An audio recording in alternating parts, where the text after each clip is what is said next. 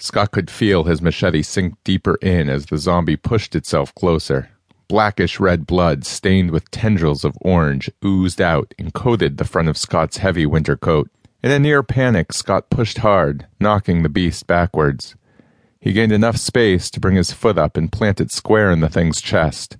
He thrust hard with his leg, launching the zombie backwards, back up onto its feet. It tripped and landed atop a shelving unit, sending boxes spilling over top of its greasy haired head. Scott noticed the Christmas tree box landing a few feet away from the monster. The contents of other boxes spilled on the floor, sending assorted Christmas decorations rolling in all directions. Frantically, Scott looked around for some sort of weapon, having his only blade stuck inside the thing he was trying to dispatch. The zombie lunged again, launching itself off the nearly toppled shelving unit. The beast clipped Scott in the shoulder and sent the boy pirouetting around and landing hard on his stomach. The creature fell on top of his back, pinning him down to the floor like a moth to a corkboard. Scott's hand blindly searched the floor for something, anything he could use to defend himself.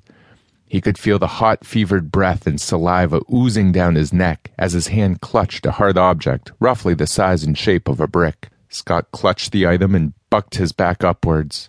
The zombie was thrown off balance, and Scott managed to spin around on the floor.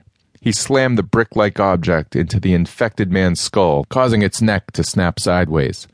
The zombie fell hard onto the floor, and Scott rocked over on top of him. He slammed the item down again and again until once man's skull resembled that of a shattered bowl of figgy pudding spreading out across the concrete slab flooring.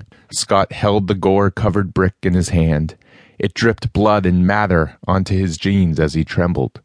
Scott studied the life saving object, expecting to see a hunk of masonry. Scott's mouth dropped open wide as he realized what he was holding. It was actually an old fruitcake. An effing fruitcake, of all things, had just saved his life.